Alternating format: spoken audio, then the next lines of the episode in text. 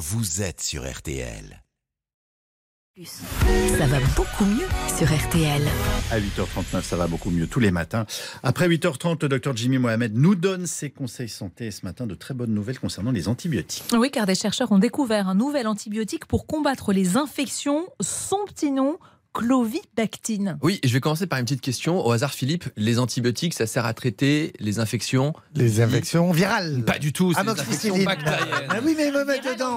En ce moment, Ça je suis sous amoxicilline. Eh ben exactement, qui est un antibiotique? Et Effectivement, Ouais. c'est une bonne J'ai une nouvelle. otite. Tout le monde s'en fout, mais je tiens à le dire.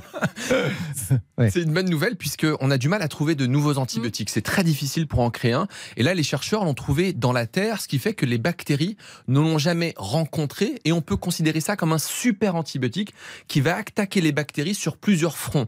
Et ça, ça va permettre de lutter contre ce qu'on appelle l'antibiorésistance. Quand vous avez une infection bactérienne, comme une otite Voilà. chez Philippe, eh bien, on va utiliser un antibiotique. Le problème, c'est que l'utilisation massive et répétée des antibiotiques a entraîné l'apparition de bactéries résistantes contre lesquelles ces derniers ne fonctionnent plus. Alors, euh, dit comme cela au premier abord, c'est pas très inquiétant. On ne peut pas juste changer d'antibiotique en cas de résistance? Je suis entièrement d'accord, ça fait peur à personne l'antibiorésistance. Et quand j'en parle aux patients en consultation, ils me disent mais de toute façon, au lieu de me donner l'amoxicilline, Oui, mettez-moi ouais. plus fort, Oui, voilà. mettez-moi l'augmentin. Sauf qu'à Ouais. force, les bactéries deviennent multi-résistantes, c'est-à-dire résistantes à tous les types d'antibiotiques. Et le risque, c'est d'être dans ce qu'on appelle une impasse thérapeutique. C'est-à-dire que pour traiter une infection, eh bien, plus aucun antibiotique ne fonctionne. D'où la bonne nouvelle avec ce nouvel antibiotique. Euh, L'idée, c'est surtout d'économiser ce qu'on a déjà aussi. Complètement. Alors, c'est vrai que nous, médecins, et je m'inclus dedans, on Mm. doit améliorer nos prescriptions d'antibiotiques. D'après les dernières données, il y aurait cinq fois plus de prescriptions d'antibiotiques chez les enfants français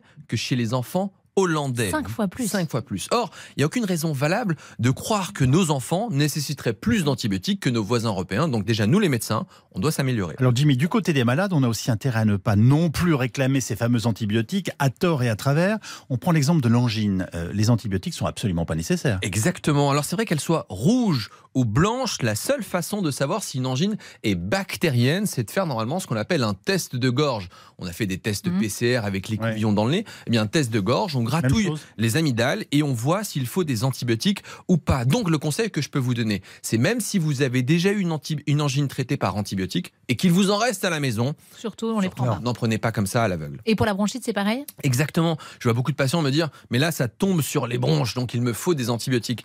La bronchite, dans l'immense majorité du temps, elle survient dans un contexte de rhume. Vous avez le nez qui coule, les sécrétions coulent devant, elles coulent derrière, Oui. c'est viral et au bout de quelques jours, ça rentre dans l'ordre. La prescription d'antibiotiques n'accélère en aucun cas la guérison. Est-ce qu'il y a euh, d'autres arguments que vous dites aux patients pour ne pas qu'ils euh, forcent sur les antibiotiques? Complètement. J'ai bien compris que l'antibiorésistance, ça fait pas peur. Mm. Donc moi, je leur dis attention, l'antibiotique que vous prenez, il va abîmer votre flore intestinale qu'on appelle le microbiote. Vous le savez, c'est les milliards de bonnes bactéries qui nous protègent contre diverses infections et qui font qu'on est en bonne santé. Lorsqu'on donne un antibiotique, eh bien, les bactéries du microbiote peuvent être détruites. Donc à l'échelle individuelle, de façon purement égoïste, vous n'avez aucun intérêt à prendre des antibiotiques de façon compris. merci Les antibiotiques, c'est pas automatique. Il faut le rappeler. ce- Il était bien ce slogan. La formule était bonne. Un peu ragard, mais tellement vrai. Ah, Agréable.